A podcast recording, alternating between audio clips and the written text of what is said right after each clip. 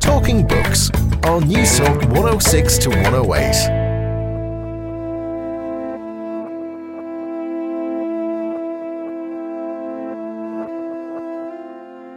think about everything that changes when you're a transgender person. There is nothing in your life that doesn't change. And yet, what Ben Barres said is perhaps the single greatest difference after his transition was that he got more respect. He got automatic respect, which is something he had never experienced before in his life. Um, the other scientist that you mentioned, Joan Roughgarden, who transitioned the other way, Joan Roughgarden was born as Jonathan and transitioned also mid career.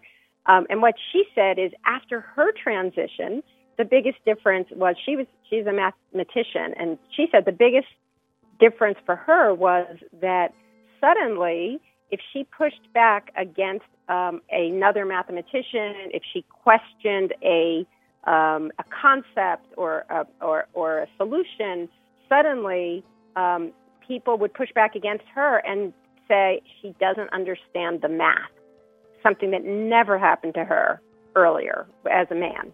So, so I think that the looking at the eyes through people who have experienced both the male and female, how the world perceives men and women has been absolutely fascinating. The best way to understand the respect gap is to understand those who have experienced both sides of it. The candid and straight up words of American journalist, writer, and editor Joanne Lipman from her latest book, Win Win When Business Works for Women, It Works for Everyone. Hello, how are you? And you're very welcome to Talking Books. I'm Susan Cahill. It's lovely to have your company this evening. Are women treated differently to men in corporate environments? What exactly is bro culture and how do we overcome unconscious bias in the workplace? Well, on tonight's show, we're going to tackle those questions with American journalist, writer, and editor Joanne Lipman, whose latest book, Win Win, has just been published by John Murray, where Joanne argues some 75% of men and 80% of women unconsciously equate men with work and women with family. Joanne goes on to state research has shown that women's views are discounted until they make up almost a third of any given group. So, how do we close the gender gap and get respect and equality for all?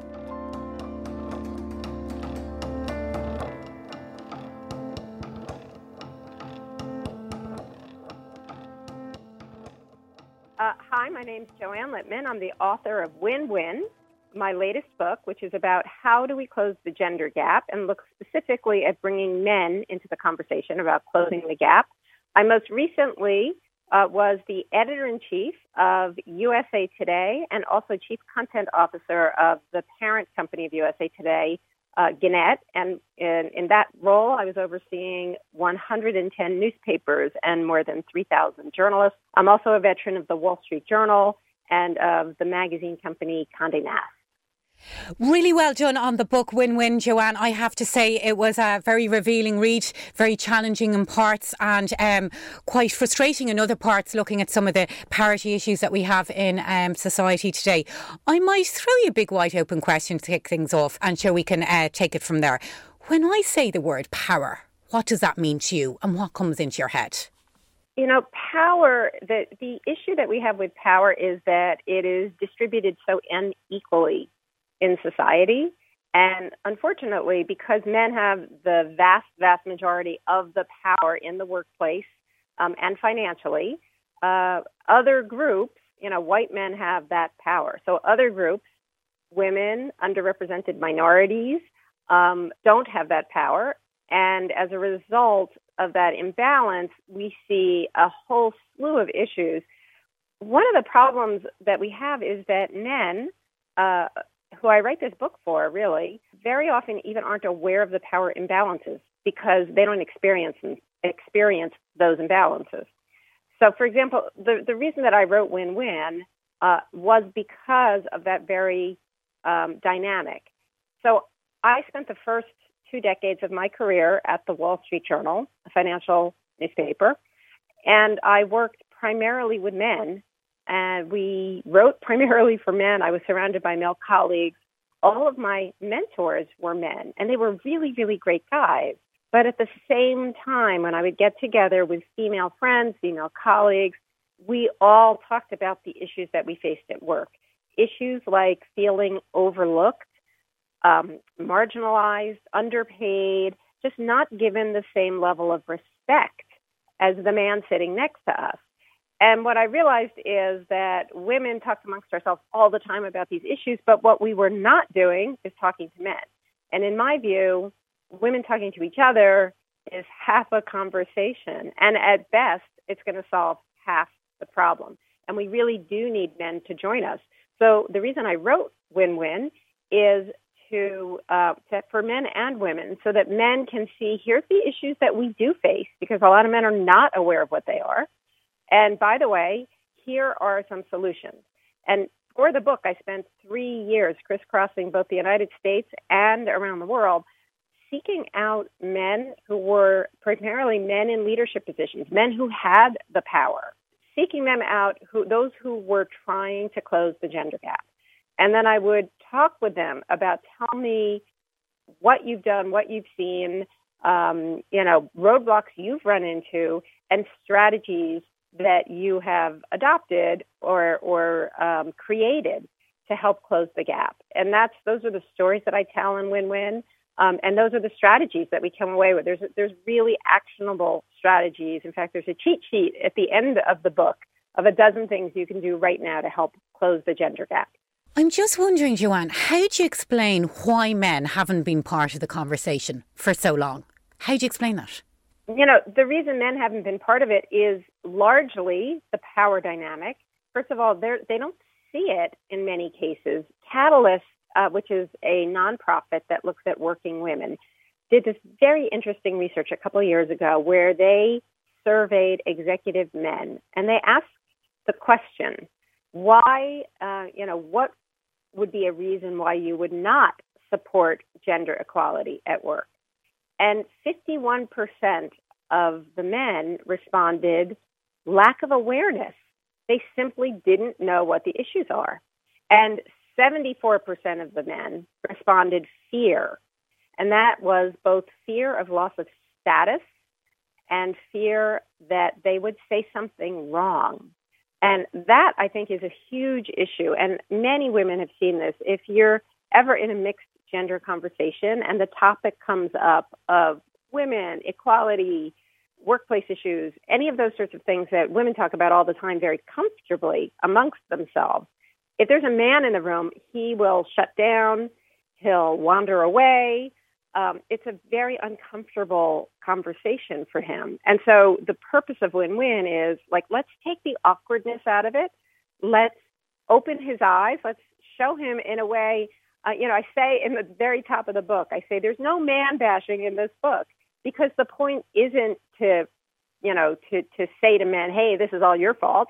The point is to say, well, this is a problem for all of us, men as well as women, and we really need to work together to close the gap. And that's very, uh, very clear from how you've written the book, Joanne, from the get go. I think it's one of the best introductions I read to any non fiction book in quite a long time. It's incredibly inclusive. But I suppose we have to find a, a way forward to all work together. You cite in your introductions a very startling survey. I think it was from the um, World Economic Forum, who have made a prediction that it will take at least about 170 years to bridge the, um, the pay gap between men and women. I'm just wondering, it, that seems so far away. How do we work towards that? And not only is that number staggering, but the World Economic Forum very recently came out with its updated figure, and that gap is growing. The latest number is 217 years. So, and this is a worldwide issue, right? We see this in every country.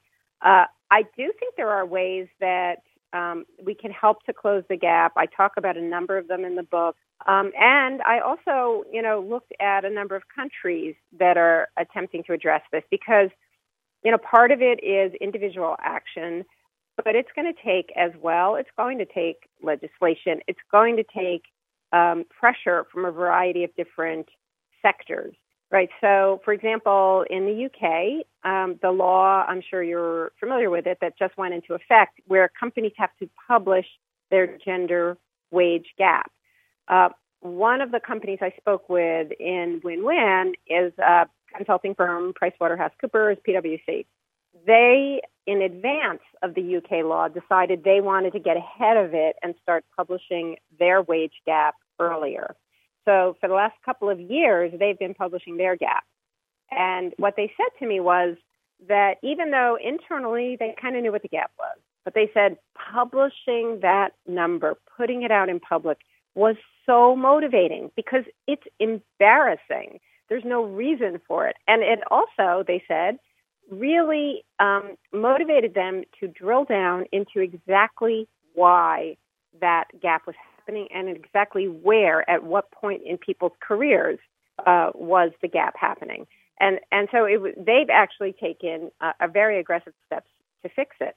Um, and I'll give you a for instance. One of the things they learned was that at the level just below partnership, that if someone was passed over for partner, if it was a woman, the woman would internalize it and say, oh, geez, I'm not good enough. And for the next year, she would put her head down and she would work harder. If a man was passed over for partnership, the man would get angry and he'd say, You're wrong. I should have been a partner. And, you know, I may just leave. And so the men were getting retention bonuses. So at that level, there was a huge disparity for people passed over for partnership. The men were getting paid more for it, and the women were not. So uh, they, they, you know, having realized that, they were able to to say, okay, we need to adjust this and figure out a way to make this more equitable. And I think that will be true. That the, the gender wage gap figures coming out of the uh, UK right now are horrifying, uh, particularly in areas like finance and communications. Um, and also in Iceland, they also have a law now where you have to pay men and women equally. And I think that combined with the sort of the social understanding um, and social pressure will help to close the gap. And hopefully we can close it before 217 years is up. You highlight that when professional men get angry or frustrated in the workplace, that uh, you know is they they get more respect in ways. But when women get angry or frustrated, that um, it can be very damaging for their careers. That's right. Emotion in the workplace is one of the trickiest pieces here. Um, first of all, there's a there's a real misperceptions between men and women. Uh, and some of it is unconscious bias. Unconscious bias are these it's these prejudices that every one of us has um, that that are buried so deep inside that we don't even realize they exist. And men have them as well as women. Um, and in fact, you can you can test your own unconscious bias. There's a, a website called ProjectImplicit.net. Uh, there's a test you can take. There's they're for different groups, and there's one that's for women in work. I took that test, and even I came out as moderately biased against working women. So you see that we all have this sort of buried very deeply inside of us. But one of the really major disconnects is when it comes to emotion and the role of emotion, particularly in the workplace. So anger is uh, one way in which when men are angry, they're seen as justified. When women are angry, they are seen as irrational and emotional. And that even shows there was a really interesting study done um, of uh, juries. Um, and there was a real life murder case, and uh, researchers asked individuals to come in and play the role of a juror. What the individuals, the participants in the study, didn't know was that the other jurors who they were communicating with via computer, one of those jurors was actually a computer creation who was programmed to be an angry holdout. And the researchers found that if that angry holdout was a man, he would start convincing the other jurors to change their minds because they said, "Oh, he's angry and he, you know, he must be justified and so he must really know something, so maybe we should listen to him." But if the angry holdout was a woman, the other jurors would dig in their heels in their original position and they would dismiss her as being irrational and emotional. And we see this, by the way, in um, studies of performance reviews where women are overwhelmingly uh, given critiques that mention personality traits. Uh, there was one study that I saw where um, every one of the women was given a critique uh, at some point in the review about a personality trait, and the most frequently used word was abrasive.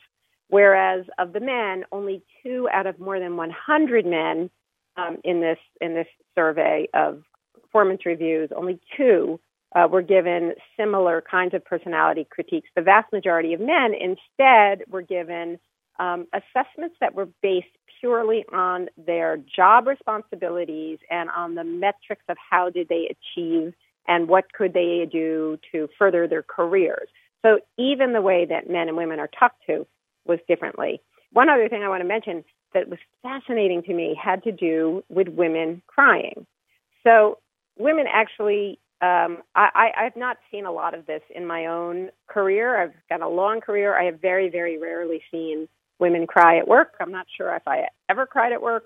Um, but women are programmed to cry more frequently than men, just biologically.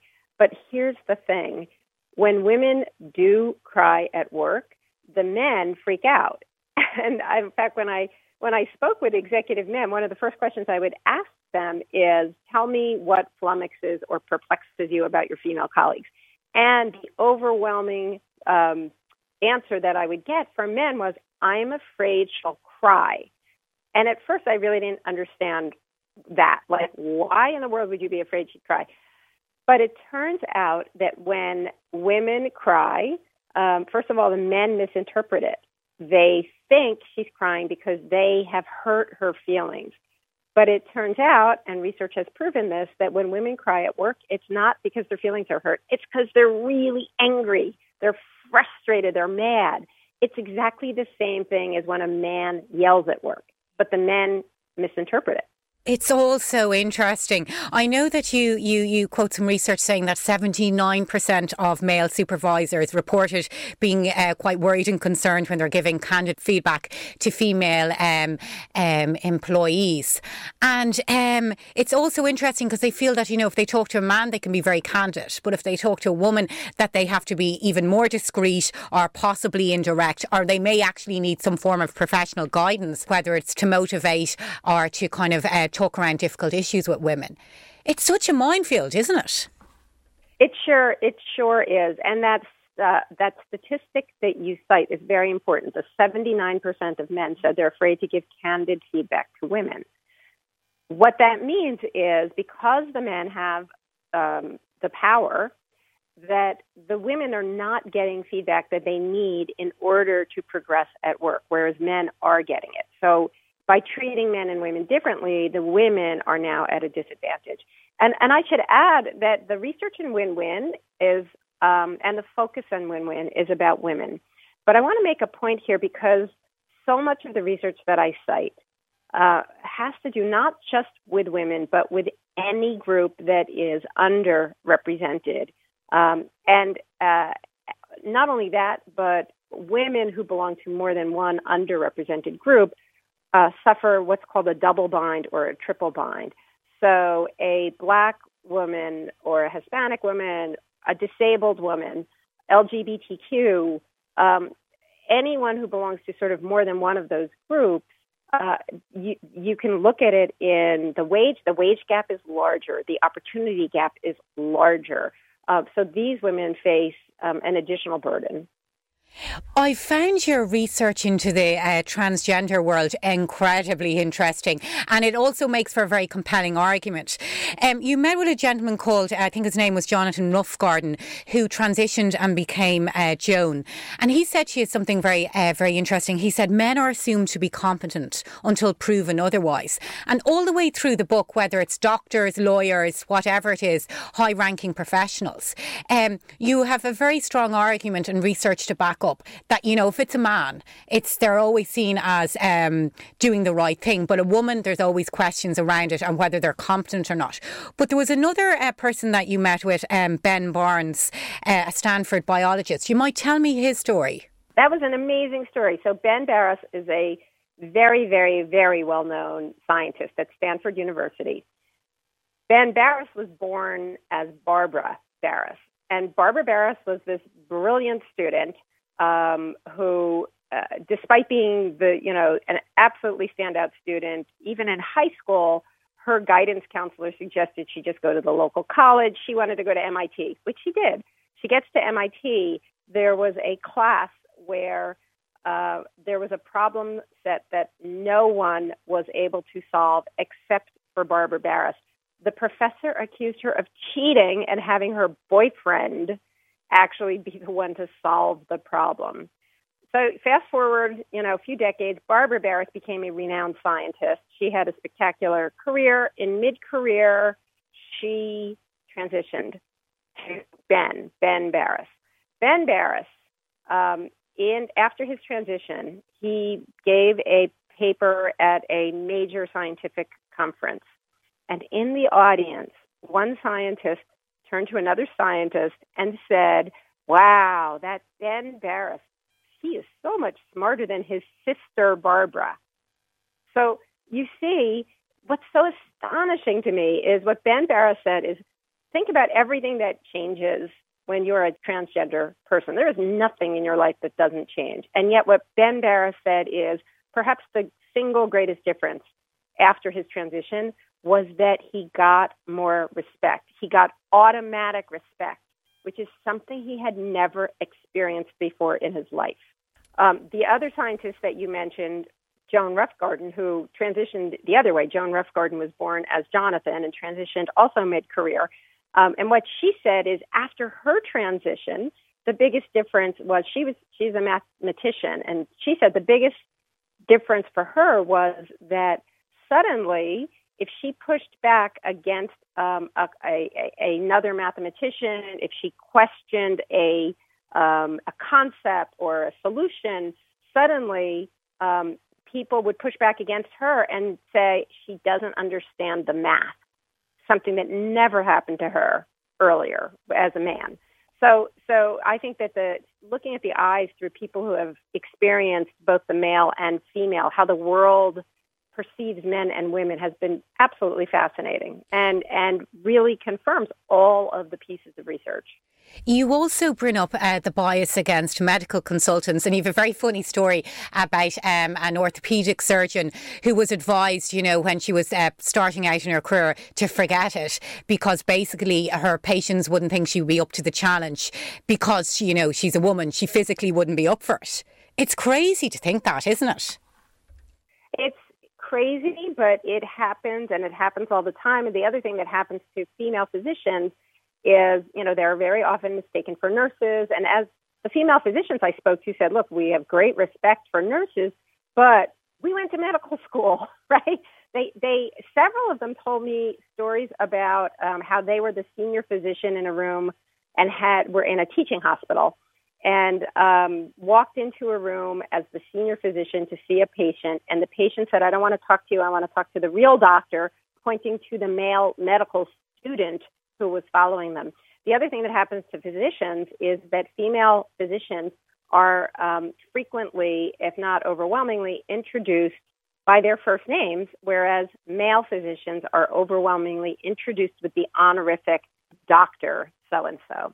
Um, and as I said, you know, so much of this comes back to this unconscious bias. It's not that people are out there saying, you know, I want to keep women down, right? We're, we're past that in, in the vast majority of cases, but we still harbor these unconscious biases that men are worth more than women. And by the way, that starts so, so early in life. I think that was some of the most interesting research that I came across was these instances of unconscious bias uh, starting in childhood. Um, so, for example, mothers of infants and uh, what researchers have found is that mothers routinely overestimate the crawling ability of their sons, but they underestimate the crawling ability of their daughters. And then when these kids are two years old, parents who type into Google, is my child a genius? They are more than twice as likely to type that in about a boy two year old as a girl two year old. Then these kids get into school and they face the same sorts of unconscious bias from their teachers. So there was a very, very interesting study done of elementary school children who were given a math test and um, then their names were taken off the test. The tests were graded by their teachers and the girls outscored the boys in math. Then their names were put back on their papers. They were graded by their teachers, and this time, with their names on the papers, the boys outscored the girls. Now, this is particularly fascinating because it's math, and math should be black and white. And how could this be? Well, it turns out that the teachers themselves have this unconscious bias um, that, you know, boys are better at math than girls are. So I document in Win Win these sort of subtle unconscious inequities that follow us all the way up through childhood in at home and in school so that by the time you get into college a female college student needs to have an A average in order to be seen as the equivalent the equal of a male student with a B average. What what all of this means is by the time we even reach the workplace we have already baked into us that boys are better, more valuable than girls are. We've internalized that boys have as well as girls have, and that uh, that directly directly translates into the pay gap.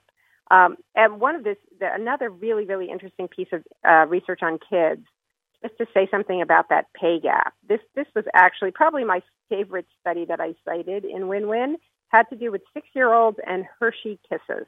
So these six year olds were asked to do a task and then to set their own pay in Hershey Kisses. At six years old, the boys pay themselves more Hershey Kisses than the girls do. That experiment is repeated as they're in middle school and high school as they get older, and they repeat this experiment with money. And at every age group, the boys pay themselves more than the girls by as much as 78%. So again, by the time we reach adulthood, we have this internalized that girls are worth less than boys, and that in turn manifests itself in that the contributions of these now grown women, their contributions are valued less than those of men. And we see this play out in a hundred different ways every single day. Just as one example, women are interrupted three times more frequently than men are. So, uh, in a meeting, in a group setting, in life, um, women have experienced this. Most women, like I always have, most women assume it's just them. But it turns out it's not. It's all women. In fact, Northwestern University studied the Supreme Court of the United States and found that the female Supreme Court justices are interrupted three times more frequently than the male Supreme Court justices. So it affects all of us. The other way that you, you know, one of the many, many, many other ways that you see this um, uh, manifested is in a meeting, if women make up uh, less than a majority, um, their voices really aren't heard. And I think so many women have had this experience where you say something in a meeting, you think it's, you know, you said something intelligent. Um, nobody seems to hear it. And then two minutes later, a man repeats exactly the same thing. And then suddenly everybody turns to him and says, Hey, Dave, great idea you had, Dave. And he gets the credit.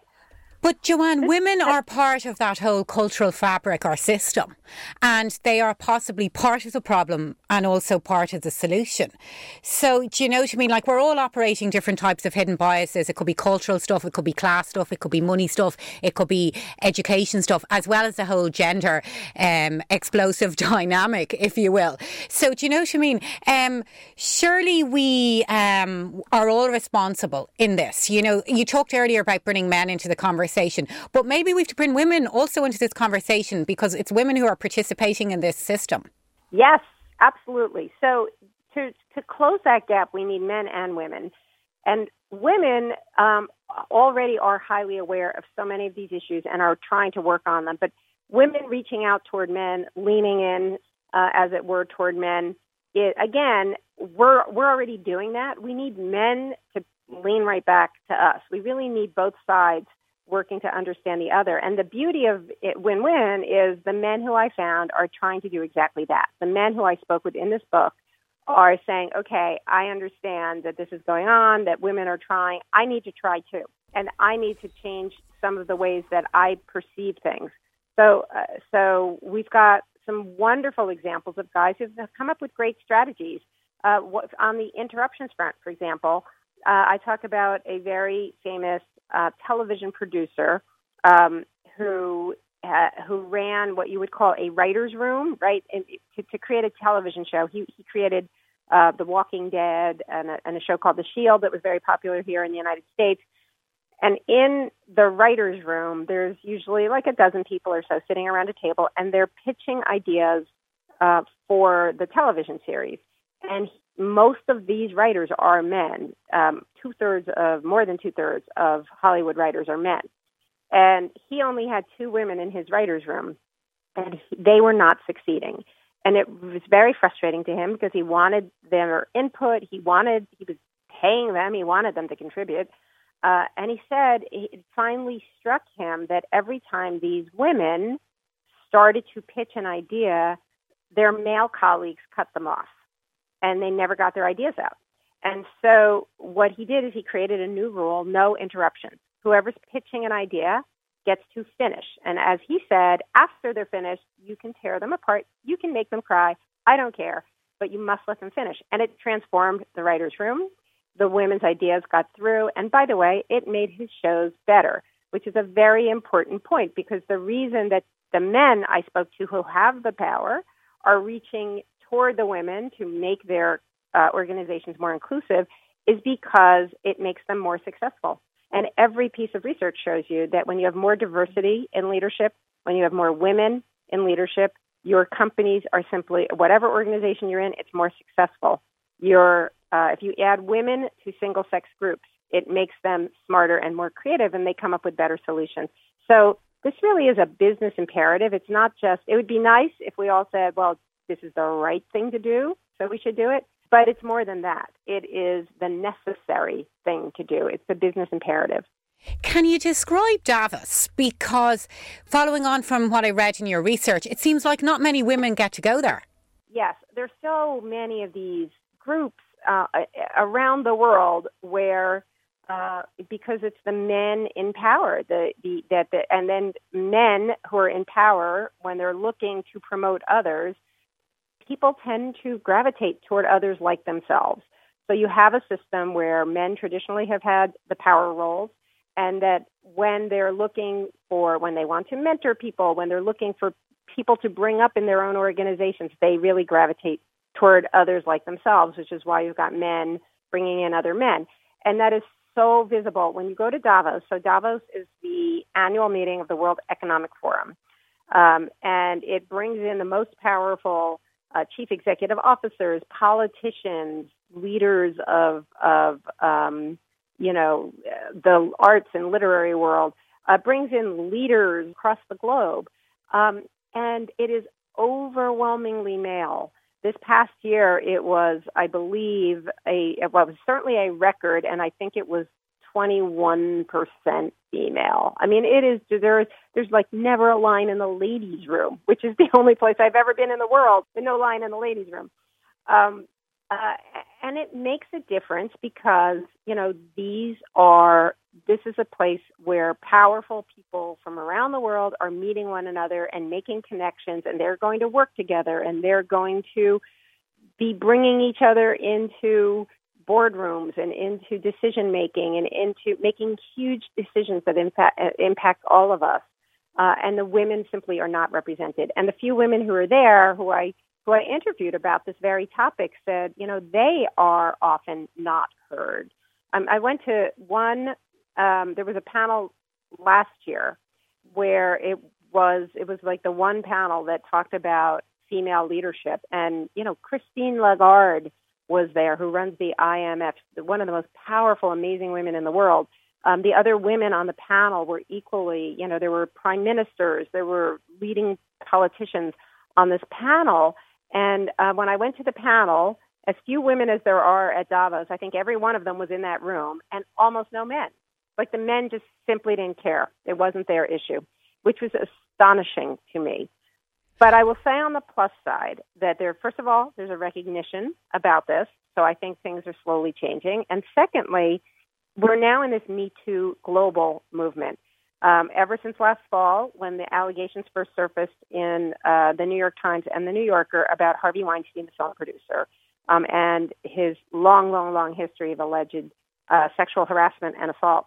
Um, and that really kicked off globally.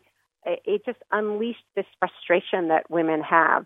Um, lots and lots of men now have been toppled by allegations of sexual uh, sexual harassment and assault. But I think what what we need to understand about the Me Too moment is that it's not just about the worst of the sexual predators. And everyone needs to understand this, and too many men still don't get this. The reason that this movement exploded, it's not because every woman has been sexually assaulted at work, but it is because every woman knows what it feels like to be marginalized, to be disrespected, to be ignored. And that's this pent up frustration that is really, really powering this movement.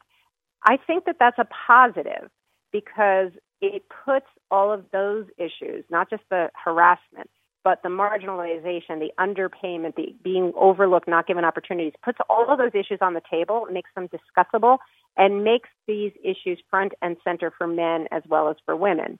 And that is also the point of win-win is to put those issues out there on the table to tell the men who as we said half of men aren't even aware what the issues are so like here's what the issues are and by the way here are ways that we can work together to solve the problem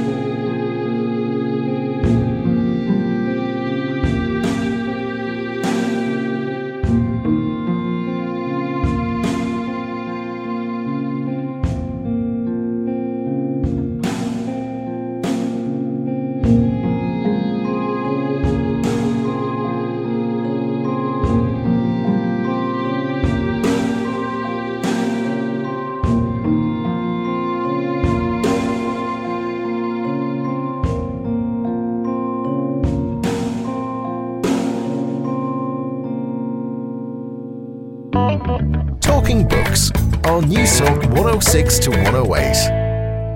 And you're very welcome back to Talking Books. I'm Susan Cahill. It's lovely to have your company this evening.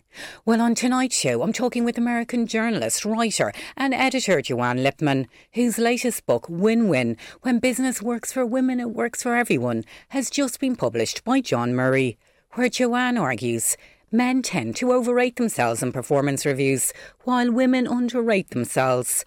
Women also tend to give credit to their team, while men take personal credit for their team's work. I asked Joanne about her trip to Iceland, home to the only penis museum in the world, and why it is that despite their hyper masculine culture, that Iceland measures up to be one of the best places in the world to be a woman. Yes, so I went. I spent some time in Iceland. The reason is because the World Economic Forum, which does ranks countries, um, has named Iceland number one in the world for gender equality for the past decade, and I went there to see what does that feel like, right? I was really fascinated. But it turns out it's actually no accident that it became number one after 2008. So 2008, of course, was the global economic meltdown. Uh, the country that was hit probably the hardest in the entire world was Iceland. And the reason is that Iceland, which is an incredibly macho country, it's a nation of fishermen and farmers and it's super macho. It's they're really proud of their Viking heritage. You know, any gift shop you go into in Iceland, they got axes. the Church of Iceland has this sphere. It's in the middle of Reykjavik. It's the most phallic building I think I've ever seen. it has a penis museum, which I write about in the book. It's crazy, right? How macho this country is. And what happened was in the years leading up to 2008, um, Iceland, these farmers and fishermen became bankers. They turned themselves into bankers and it attracted all sorts of international money. And they really didn't understand the international financial system. Um, they would call themselves, even the president of the country, they called themselves the, the um, uh, business Vikings, right? They really, really loved how aggressive it was. Uh, and when things crashed everywhere in the world, they crashed worse in Iceland. So, whereas in the United States, after the crash, pretty much nobody went to jail, uh, very few people lost their jobs. But in Iceland, first of all, there's three major banks in Iceland. Uh, all three CEOs were fired. They were imprisoned. The government was toppled, and the male led government was replaced by a female led government. And one of the first things she did was she brought in a couple of gender studies professors from the University of Iceland to study and prepare a report on exactly why the company had such a severe financial crash. And the final report, which I read, can be summed up in basically one word, which is excess of testosterone. I mean, they literally found that it was the macho culture that led to too much risk taking. So, so the country now has a female prime minister, and she led basically sort of a feminization of the entire country, which included cracking down on things like pornography. So that was um, the reason why suddenly, you know, it leapfrogged, Iceland leapfrogged other countries to be number one in gender equality.